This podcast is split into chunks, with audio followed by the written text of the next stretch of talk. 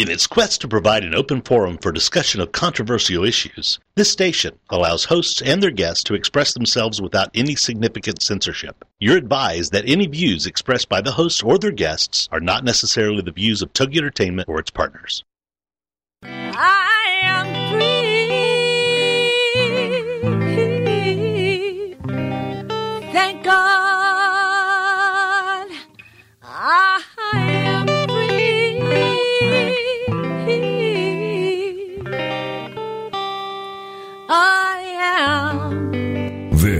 Is I'm Not the Woman I Used to Be. I'm Free with Minister Diane Jones. Ladies, this is the show that's here to give you stories of hope and healing from someone who has been there, someone who has fought back from the horrors of incest. Minister Diane's innocence was stolen from her in the land of alcoholism and mental illness, which led to her being emotionally, physically, and sexually abused by her parents. Yet, in spite of the trauma of her early years, she went on to become a successful wife, mother, registered nurse, and minister of the gospel of Jesus Christ. Plus, she's a virtuous woman who can help you find that woman in your life. Don't let the weight of this world or things that happen to you control your life. This is I'm Not the Woman I Used to Be. I'm Free on TogiNet. And now, here is your host, Minister Diane Jones.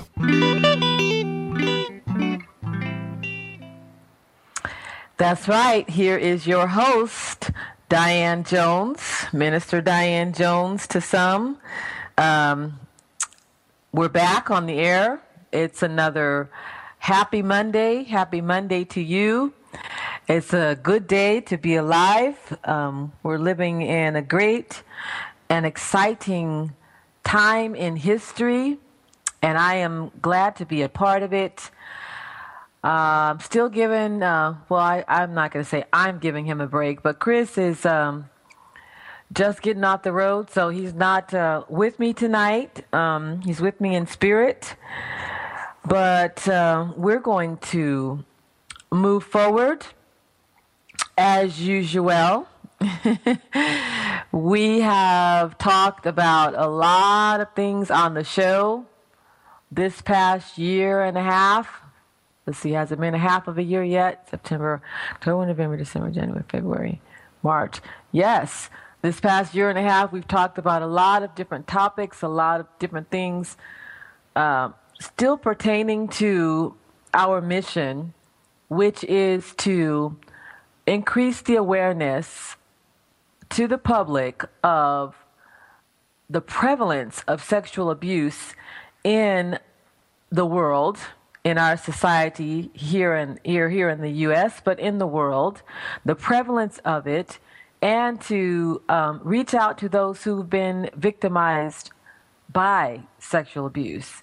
So um, we've talked about a lot of different things, and um, early on in the sh- in the start of the show, I I shared a lot about me and. Um, you know, at different times I kind of touched on some of my story, but I felt like tonight I wanted to do that all over again. That I wanted to share with my listeners my own personal story. So, guess what? Our very special guest tonight is me. Our very special guest, I always call my guests special people. All of my guests are very special. But I am my very special guest tonight, and I am going to be sharing my own personal story. Um, the Lord uh, inspired me to write a book about my story, and it is called The Story of Me. And it is, of course, a biography. And um, I will tell you that I am sipping tea tonight, but I'm not sipping my hot tea as usual. I am sipping some iced tea because it went well with my dinner, which was a late order of Chinese food. because I didn't get hungry until later on this evening. So I'm not doing the um, the hot tea as usual, but I am sipping some iced tea. It's a good substitute tonight. And the food was good, by the way. Speaking of food, um, I went to a restaurant here in the Maryland area. For the first time, I have been looking at this little spot and I wanted to try it. It's an Indian restaurant, and um, I believe it's called Taj Mahal. I, I meant to pull that card out and um, have it so that I could tell you specifically. But I am telling you, if you are ever in the DC area, if you're ever in uh, Maryland, near Clinton, between Clinton and DC, there's a little spot called Taj Mahal. And if that's not correct, I'm going to I'll correct it as soon as I dig out the card, like maybe on the break or whatever. the best Indian food I have ever had. I was just majorly impressed. And they're not paying me to say that, okay? They're not sponsoring me or anything. I just thought that I would pass on that little bit of information. so, with that being said, I hope that you have your favorite beverage and that you are going to be sipping with me, um, that you will put your feet up and relax and get ready to hear a very troubling story, but a very powerful story of overcoming, a story um, that is true to to life for so many people, more people than most of us have realized, included myself. It wasn't until I started actually telling my story publicly until I published my book that I really began to see how prevalent this is, that I came out of my bubble, you know, that I came, even though I was sexually abused as a child, um, actually molested, sexually abused by my father, I did not realize that it was a prevalent thing. I thought that um, there was something unique about me and our situation. Um, it wasn't something that people talked about. So I came up thinking that um, it was an unusual thing. But since I've been doing this show and since I published my, my story, I have found out, sadly, but necessarily, that this is prevalent it is an everyday occurrence. As a matter of fact, I believe millions of people are sexually abused each and every day in various ways. And that is why I want to share my story with people because I don't want them to believe, like I did, that they are alone. I don't want them to be tormented and struggle and remain a victim of something like this, even though they've been victimized, you don't have to stay that way. So this is an act, it's a very powerful story. It's not, let me just read the back of, the back of my book here. This story is about a woman, that would be me, who lived through the terror of incest and overcame the devastation that comes with such a trauma. Keyword there overcame. Okay? It's a very devastating thing, but it can be overcome. It is not a story of self pity, it is a story of victory and offers hope to anyone who has fallen prey to the type of spirit that would try so viciously to destroy a person's very soul and rid them of their destiny. If you have loved, been rejected, divorced, had your dreams stolen from you, been used, been abused, been molested, raped, a victim of incest, you may find yourself in my story, the story of me. And I, I need to point out, I need to point out that another reason why I do this show and why I tell my story is because I want to give honor and praise and reverence to my Lord and Savior Jesus Christ, to God the Father, for being my salvation, for being the reason that I can tell my story, for helping me to overcome, for allowing me, um, you know, and granting me the grace and and um, the guidance and the strength that I needed to overcome this tragedy in my life. I would not be here talking to you tonight if it were not for for my Lord and Savior Jesus Christ. So I dedicate my story and my book to my Savior. He is the lover of my soul. I love him. I love him. I love him. And I'm talking about relationship here, people. I'm not talking about religion. I'm not talking about a system of rules and, um, you know, um, bylaws and a format and um, doctrine, although that is a part of having relationship with Christ, but I'm talking about it in a very personal, very personal, very real, very alive sort of way. So understand um, where I'm coming from. Well, let's see. How do you begin this story? How do I how do I begin to even tell my story? Well, when I when I was inspired to write this, I just felt that I should go um, back as far as I could in my memory, and that I should tell it chronologically to the best of my ability, um, and bring the reader, you know, take the reader from the from the onset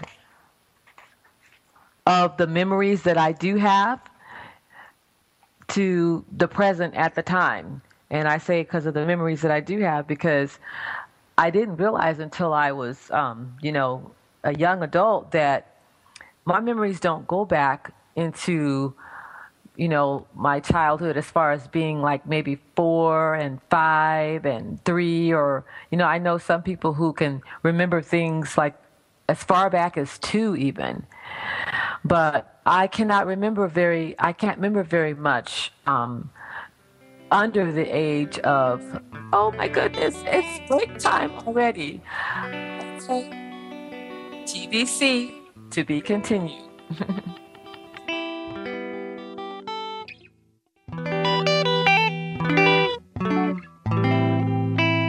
Has the tragic past shattered your future or your now? Don't let it. This is I'm Not the Woman I Used to Be. I'm Free with Minister Diane Jones. And we'll be right back after these. We'd like to thank our sponsor, Liberty Christian Center, located in Box Elder, South Dakota.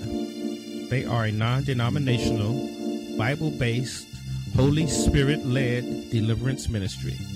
Pastor Charles and Romika White. Liberty Christian Center.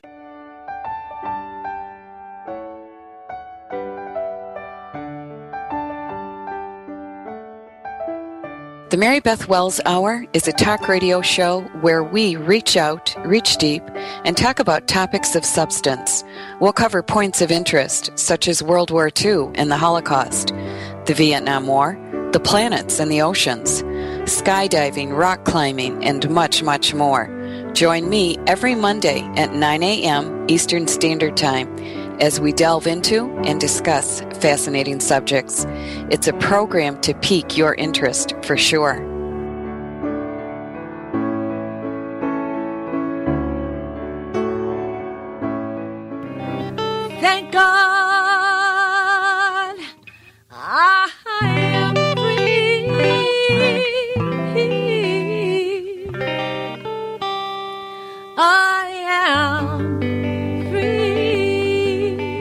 Welcome back to I'm Not the Woman I Used to Be. I'm Free on TogiNet.com. The show dedicated to helping women find their way back to themselves after innocence was stolen by incest and abuse. Helping you heal. It's what we're all about. It's I'm Not the Woman I Used to Be. I'm Free on TogiNet. And now, back to your host, Minister Diane Jones.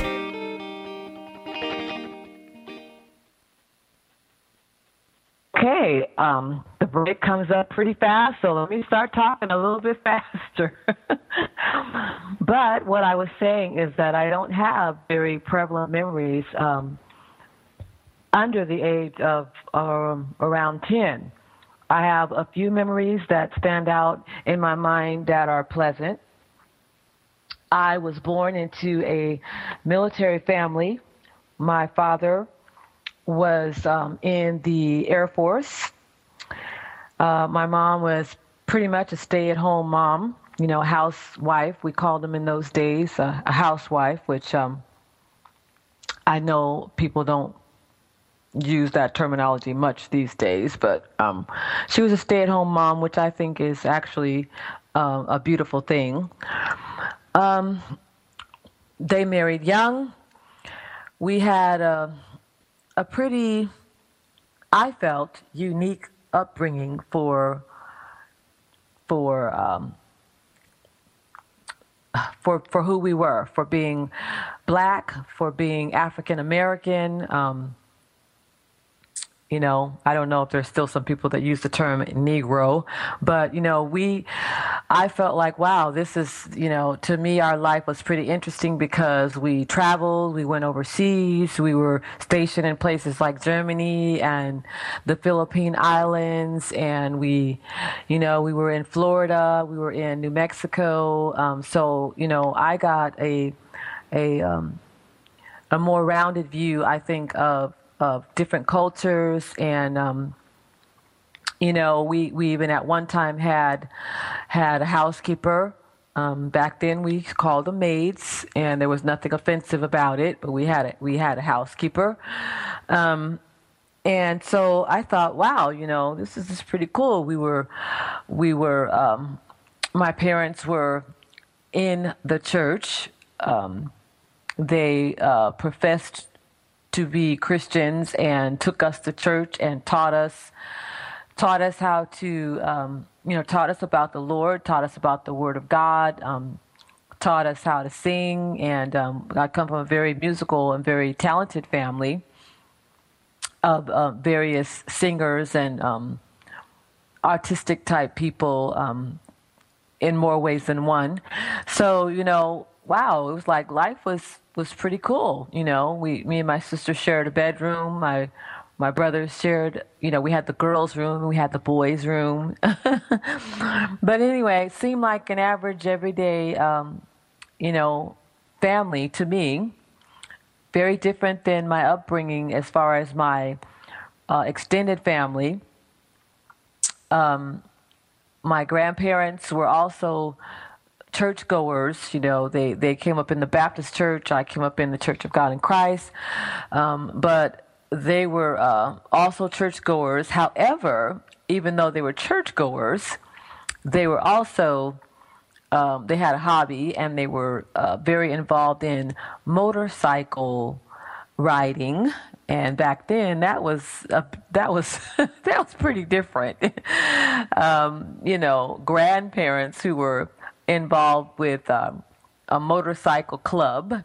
My grandpa had a huge Harley Davidson, and my grandma had a smaller Harley Davidson, and um, his handle was Papa Pete, and hers was Candy Cane, and um, they used to talk on the CB radio, and go on trips and travel and stuff with their friends, and that ain't all, folks, because even though they were church going folks and they were active and involved in the motorcycle club, I was also surrounded by very um, ungodly things and behaviors.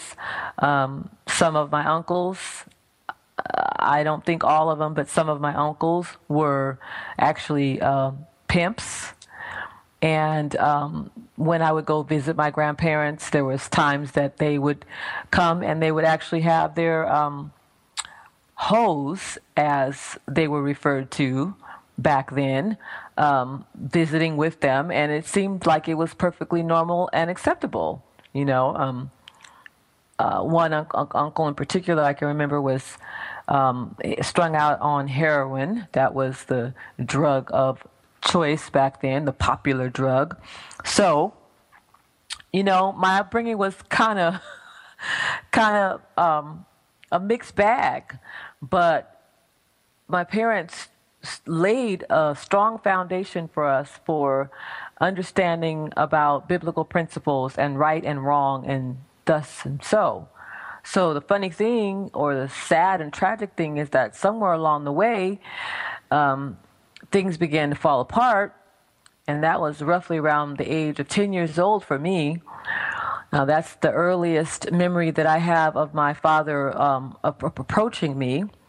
Um, he became um, a very um, abusive person and he began to drink on a pretty regular basis. And so he would treat my mother so badly, um, verbally abusing her, cussing her, um, you know, uh, playing mind games with her, um, mis just treating her badly to the point where or and, and even physically abusing her to the point where she would leave. She couldn't take it anymore so she would leave.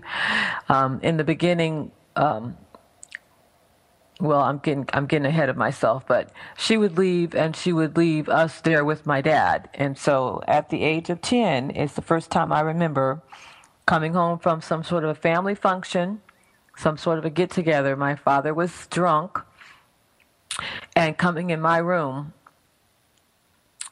or actually calling me into his room, calling me, calling me into his room when my mom wasn't there. Instinctively, I knew that something was wrong with this because we were raised in a way where we, uh, you know, we were very proper, we were very obedient, um, we were we called our parents yes sir and yes ma'am and we were taught you know you never go into mom and dad's room you know for any reason. Um, it was just kind of like sacred ground if you will. I mean that's the way it seemed to us. We didn't go in the kitchen or the refrigerator and get snacks and things um, you know without permission. We had to have permission to have a snack and snacks wasn't something that you did regularly back then anyway. Things were very regimented. Um, you know, we, we kept our house up, we kept our rooms up, we made our beds military style. My dad taught me how to make a, a, a, a bed, a, a, pleated corner before I went into nursing, which is much down the road. But anyway, so I instinctively knew that something was up when he called me to his room. But being 10 years old, you know, and being very obedient and taught to be obedient, um, I went. And um, my father was, I felt now I realize he was struggling with what was on his mind and what his intentions were um, because he was kind of talking out loud to himself and he was saying, Well, I can't do this. I can't do this. No, I can't do this. And um, so, you know, I was asking to go back to my room, and thankfully, he let me go back to my room that night. Whew, thank you, Jesus. You know, I was relieved. I didn't really understand what was going on, but I just knew I was uncomfortable and I didn't want to be there. And so, thank you, Lord. I escaped that night However, things progressed, they continued to decline. My father continued to drink. Um, he continued to abuse my mom until my mom eventually had what, what they called back then uh, a nervous breakdown. Um, she had gotten so bad until she weighed uh, probably around about 85 pounds or so um, 85, 90 pounds possibly. Um, she just became a skeleton. Um, she had just pretty much lost her her mind, had just lost her hope, just lost her uh, will. Uh, she started doing really crazy things besides disappearing. Um, I remember distinctly looking out over the field one day me and my brother were out there in the carport and looking out over the field and seeing someone walking towards us coming across the field and we um, really didn't recognize this person but we knew that they were they were just out there because they they were totally naked totally stark naked hair wild, unkept. As they got closer, you know, we're looking there just in amazement. And as they got closer and closer and closer, then we realized that it was our mom. It was our mom. And when she got close enough, we could see that she had yellow chili peppers, that she had crushed up yellow chili peppers and put them in her eyes. And so she had pepper seeds all around her eyes. But it was like she didn't, she didn't see us. She didn't recognize us. She had a, she had an empty, blank, dead stare in her eyes as though she was not there. And she's, um, walking across the field um, in in this condition, um, and so we're we're like, you know, Mama, Mama, you know, like Mama, what's wrong with you, Mama, Mama, and she and she really just didn't know who we were, and I don't remember how that I don't remember how that ended up. And that's what I mean about memories. It's like I have gaps in my memories. Um, and, and now, because I don't think about this that often, I would probably actually have to like go back and look at my own book to make sure that that I'm not mixing times and events together because God truly has delivered me from it to the point where I can talk about it and for the most part not be affected by it, not be not regress in my emotions. Um, looks like I'm getting a warning coming up on break. Um, so, oh, 30 seconds. but you know, I'm painting a picture for you because you know I, I think that when you haven't experienced something like this, people just don't know the depths of um, the things that are involved and the torment and the and the hell that um, children are often living in, you know, and how mental illness and how alcoholism and how sin, you know, how um, living an ungodly life, how living uh, according to the flesh can bring about these things. Back to the break.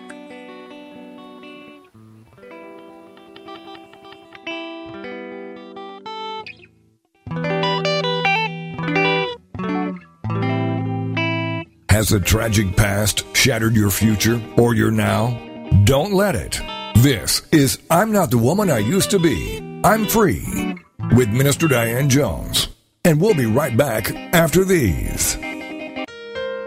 Second chances. We all deserve them. And we are all worthy of them. Second Chances. With your host, Midge Noble. Thursdays at 8 p.m. Central on TogiNet is like coming home to warm, fresh baked cookies, a hug from Grandma, or an enthusiastic greeting from your dog.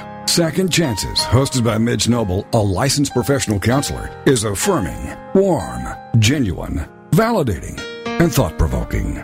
Second Chances is a place to be heard, a place to laugh, a place to cry, and a place to be seen. For more on Midge and Second Chances, check out MidgeNobleSecondChances.com. Then be a part of a show that will change how you think, how you feel, and what you do. Give yourself the gift of second chances and see where it will take you.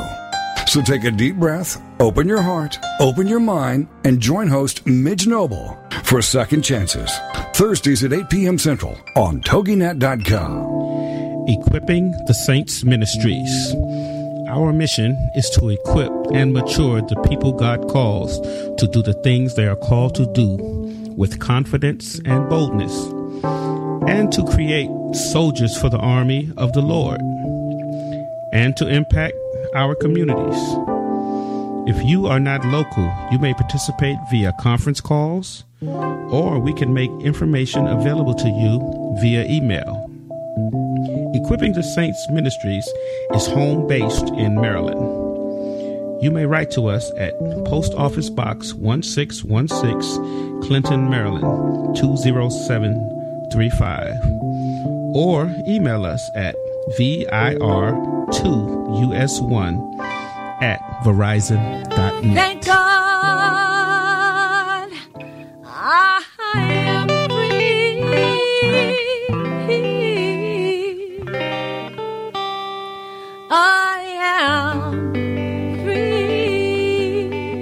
Welcome back to I'm Not the Woman I Used to Be. I'm Free on TogiNet.com. The show dedicated to helping women find their way back to themselves after innocence was stolen by incest and abuse. Helping you heal. It's what we're all about. It's I'm Not the Woman I Used to Be. I'm Free on TogiNet. And now, back to your host, Minister Diane Jones.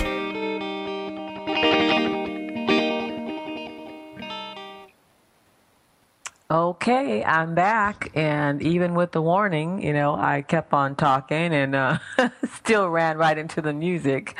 But what I was saying is that I'm being graphic in my book, and I'm telling uh, the details of a lot of the details because I think it's important for people to see what really goes on behind the scenes in these type of abusive situations there is nothing pretty about abuse. There is nothing, you know, it is not a fairy tale, fairy tale. It is a horror story. People are often living in horror.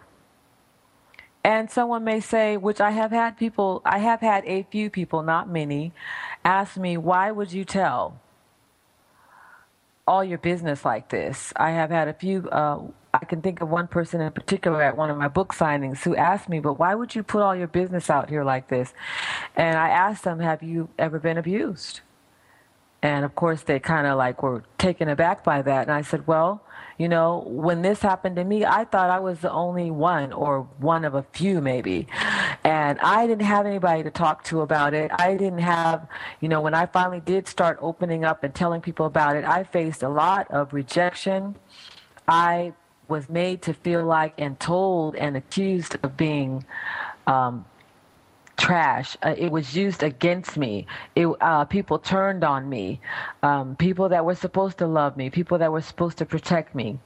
Even when I, and of course I'm kind of jumping around here. Even when I got grown and I finally started um, when I published my book, actually. You know, I faced a backlash in my family that um, was horrible, absolutely horrible. I was re victimized all over again. And, you know, people want to push this under the carpet, and thank God I'm hearing more about it now than I ever have in my life. You know, um, in the last year and a half, I've heard celebrities come out, and that's not necessarily an issue. I'm not saying it like that, like that's a big thing, because my thing is that this is happening to everybody. This, I mean, to lots of people across every um, every class line or or um, territory or culture. Um, it is happening, you know, across the world. So celebrity or not doesn't is not significant to me, but I'm just saying I've seen celebrities, I've heard celebrities come out and tell their story. And we wonder why. You know, we wonder why people lose it when they're trying to make it in life, when they're trying to work on a job, you know, and meet the demands of of of these jobs that are so demanding and so heartless and so um, you know how should I say, not not even oriented or geared towards people being human beings anymore. Um, you know, and then someone finally loses it when they can't cope with the stress anymore. You never know what people have already lived through in their childhood and how they are holding on by a thread just trying to function in life. And I am so thankful that I had a foundation. I did have a foundation, and I, be- I believe that it was because of that foundation that I, I was able to draw on strength for many years before I finally hit rock bottom myself. So, anyway, let's go back to um, around the age of 10 was the first time that my dad approached me. But then it was probably, um, um, approx- you know, maybe about a year later, if that long, maybe maybe about a year later, uh, when he actually succeeded in in molesting me, in sexually abusing me. I'm going to go to the preface in my book, and I'm going to read this directly from the book because this might get me a little bit choked up. Um, the flames caused a glow in the night light. I didn't know if it was real. It looked real, but I was suspicious. I crept down the hall, peered over the banister and down the stairs. Aha!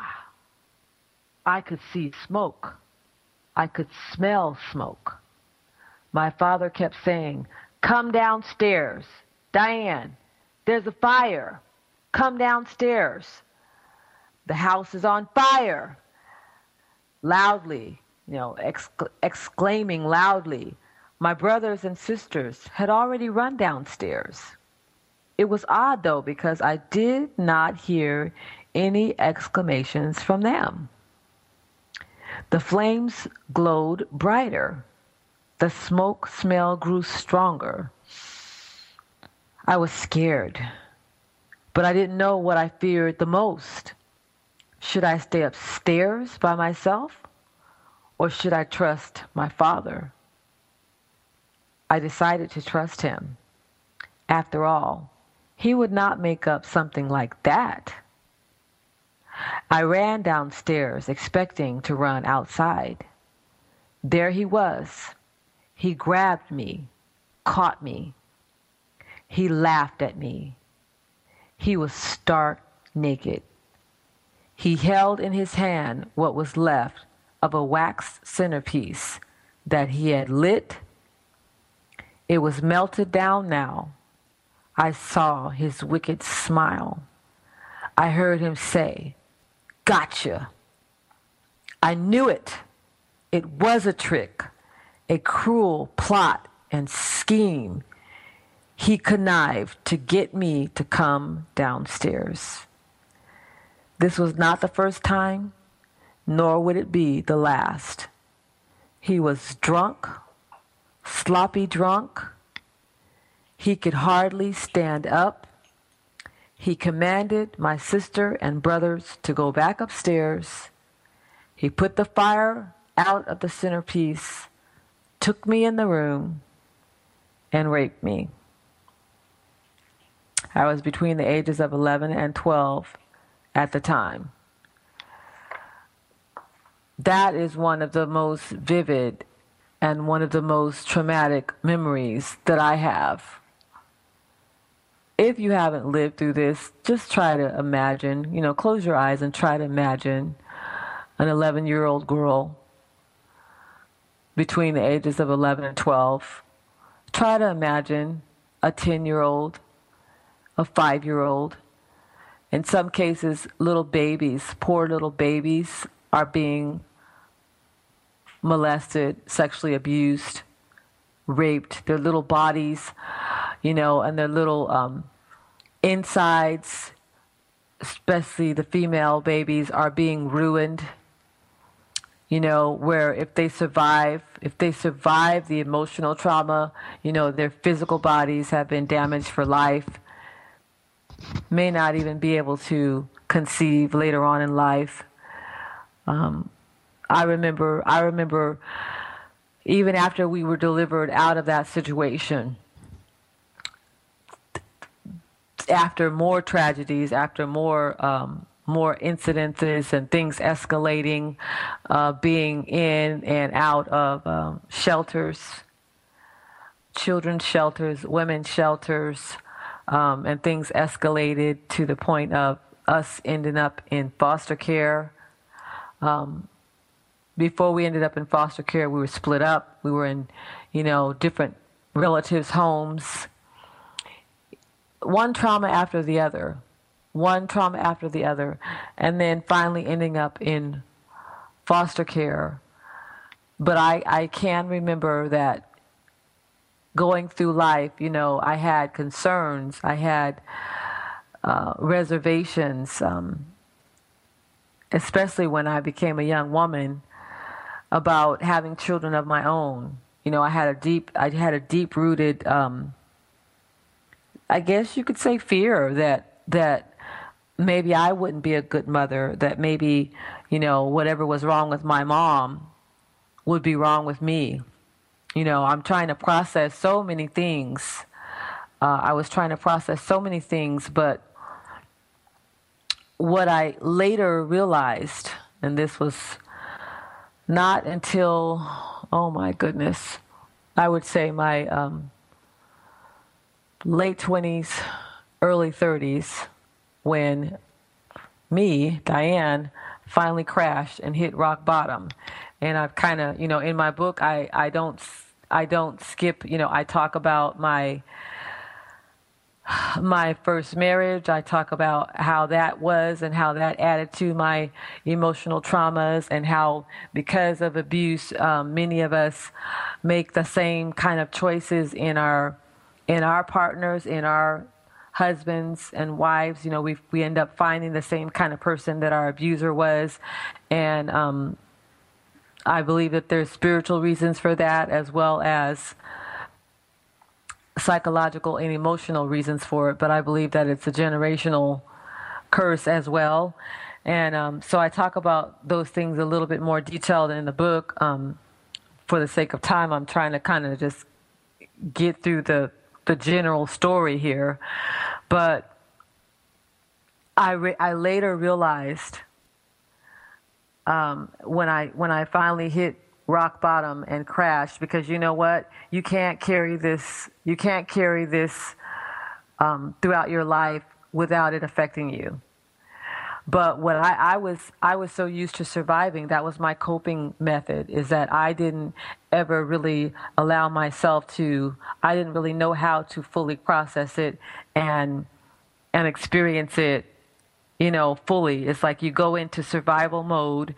You you you put yourself in survival mode emotionally, mentally, and you do I did what I had to do to survive. I feel so sorry for the young people now who are experiencing this. Not that any time is a good time to experience this, but so many of them haven't been given a foundation to begin with. Don't come from um, dual parent households. Uh, after the break.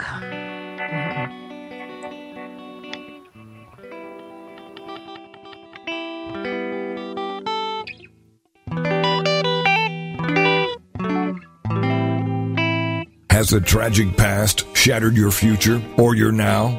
Don't let it. This is I'm Not the Woman I Used to Be. I'm Free with Minister Diane Jones. And we'll be right back after these. The Story of Me is a captivating and inspiring account of a woman able to overcome incest, abuse, and neglect to find a second chance at happiness. It is a story for those who have loved and been rejected, who have dreamt and fallen short, who have survived abuse, molestation, rape, or incest. The story of me is very inspirational for those who may see or find themselves in Diane Jones's story. You may purchase your copy of The Story of Me online at www.authorhouse.com or any of the major bookstores.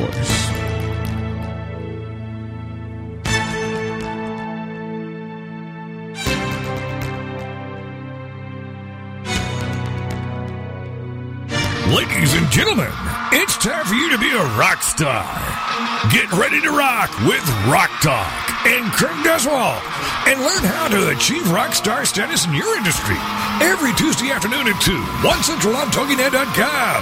Craig Duswalt is the creator of the Rockstar System for Success. Craig will share easy tips and strategies on how entrepreneurs and businesses can use outside the box marketing strategies to stand out from their competition. Each high energy show will feature interviews with celebrity rock stars as well as business rock stars.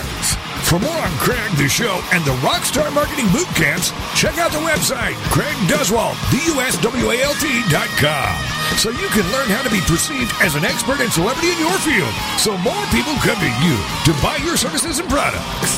Then, get ready to be a rock star with Rock Talk and Craig Duswalt.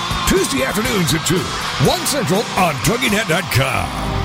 Thank God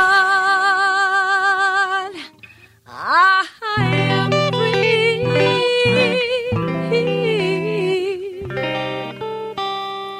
I am free. Welcome back to I'm Not the Woman I Used to Be. I'm Free on TogiNet.com. The show dedicated to helping women find their way back to themselves after innocence was stolen by incest and abuse. Helping you heal. It's what we're all about. It's I'm Not the Woman I Used to Be. I'm Free on TogiNet. And now, back to your host, Minister Diane Jones.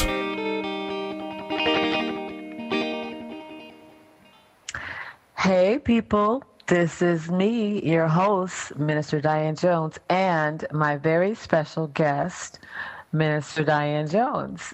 Me. I am my special guest tonight because I wanted to take the opportunity to tell my story again. I haven't done this in a long time. This is the way we opened up our show. This is the way we opened we launched our radio program was talking about my own my very own story. And um, I feel that it's important for me to do this from time to time to, um, you know, in case there's someone new that hasn't gone back and listened to all the old tapings or is listening for the first time so that you can understand where I'm coming from and why. Why, why, why? Why I do this show.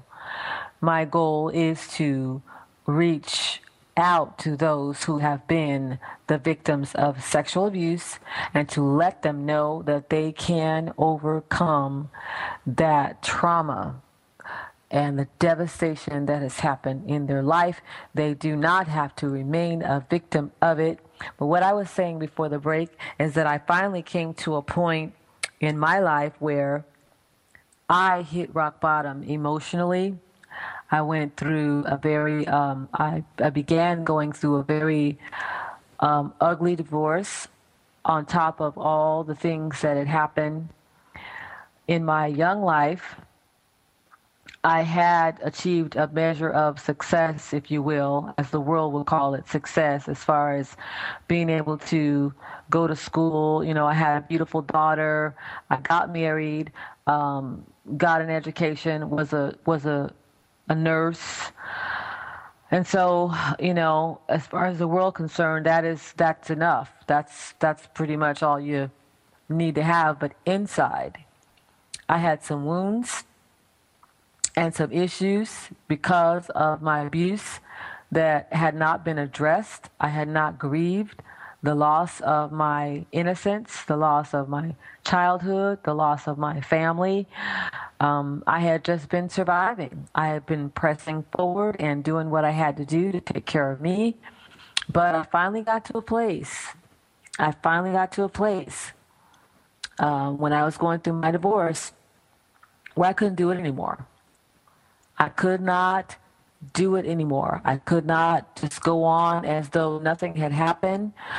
Um, the insult, um, how, how do they say, add insult to injury. Um, my divorce was ugly.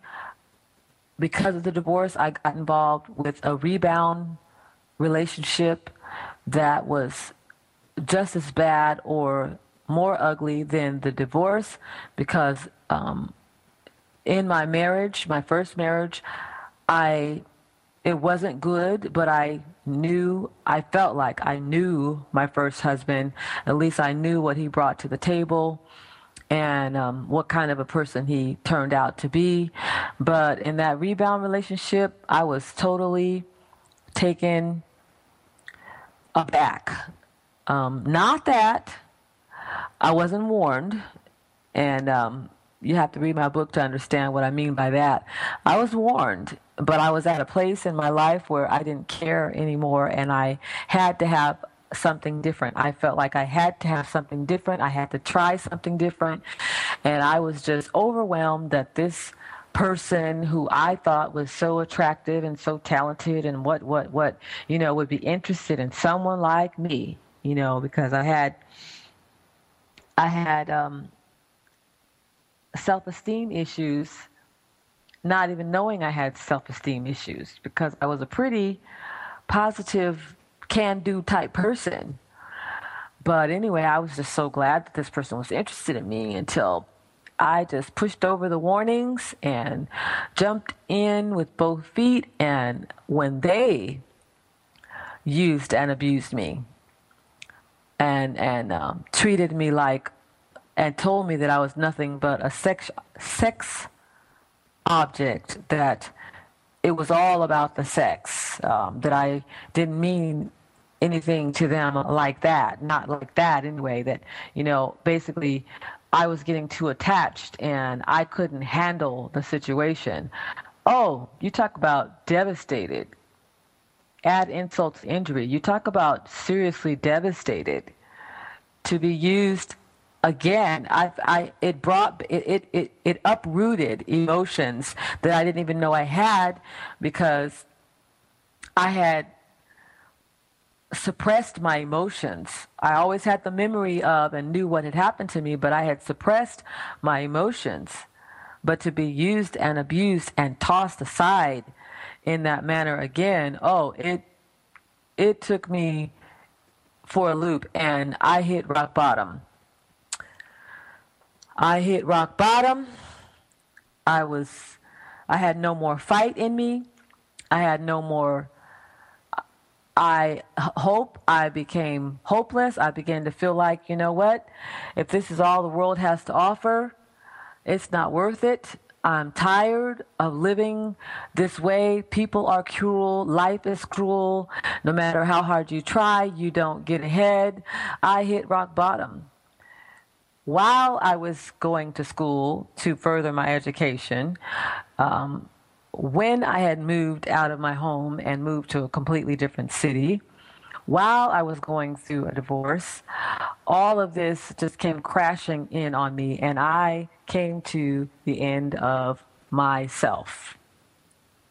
That is how I describe it in my book, coming to the end of myself. No more fight, no more will, no more interest. I slowly, I sank into a depression.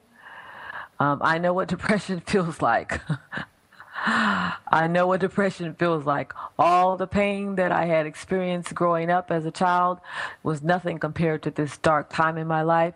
And one of the main reasons that it was darker is because I became angry with the Lord. I became angry with the Lord. I became disillusioned at this point. Up until then, I was I was a Christian. Um, I wasn't a strong of a witness as I am now, but I believed in the Lord and I served Him to the best of my ability at that time. So I became disillusioned. I became, I became, I felt, I blamed the Lord. I became angry with Him and I felt like He had let me down. And I felt like I had tried all those years to live right and to live for Him and that He abandoned me and let me down that he let my marriage fall apart anyway. Um, and so I turned I turned loose of of him and decided to do my own thing. And I tell you, you talk about darkness. You talking about the depths of despair. You talk about just just not wanting to live anymore. Um, I, I, know what it's like for people who try to commit suicide, uh, who want to commit suicide, because it got that bad for me, where I actually made uh, an attempt. Where I made an attempt, where I laid down in front of my fireplace, which was uh, not one of those type of fireplaces that you just put wood in and burn it and it you know, the smoke goes up the chimney, but it was the type of fireplace that you turn the little gas, you turn the gas on, you turn it on with a gas um, pilot. And I laid in front of that fireplace and I drank uh, some wine coolers so that I could knock out and and I hoped that I would not wake up again. That was my plan was not to wake up again. I was tired. I was done. I just wanted the pain to stop. I wanted the pain of living to stop and to go away. And my hope was that I wouldn't wake up again. But thanks be to God that He had a plan for me, that my plan wasn't His plan, that he knew that this day would come where I would be on the air right now, sharing my story, sharing my testimony to help someone else who was in my shoes or who is in my shoes, you know, the shoes that I walked in now. God had a plan for me. He always had a plan for me, but he made, he intervened and he made his plan known to me. Now, of course, I'm kind of fast forwarding because I'm down to two minutes, but I didn't want to leave you with all of the hardship and the pain. And of course, I, I couldn't tell it all in an hour, but I wanted to let you know that I am here today. I am here tonight, and I am telling my story, and I will continue to tell my story um, as long as God gives me breath and allows me to do so, because He gave me hope when I had no hope. He rescued me. He didn't even He didn't allow me to succeed in taking my life. He supernaturally intervened. If you want to know how, you're going to have to get my book so that you can find out how He did that. He turned my life around, turned it right side up, and um, gave me a fairy tale outcome. I can't say ending because I'm still living. I'm still living and it's not over with yet. but he gave me an unbelievable, remarkable outcome. And he can do the same thing for you. He can do the same thing for you. Jesus came that we might be saved he came to bind up the brokenhearted. He came to heal the sick. He came to set captives free. And He can do the same thing for you. Christ. Your Lord.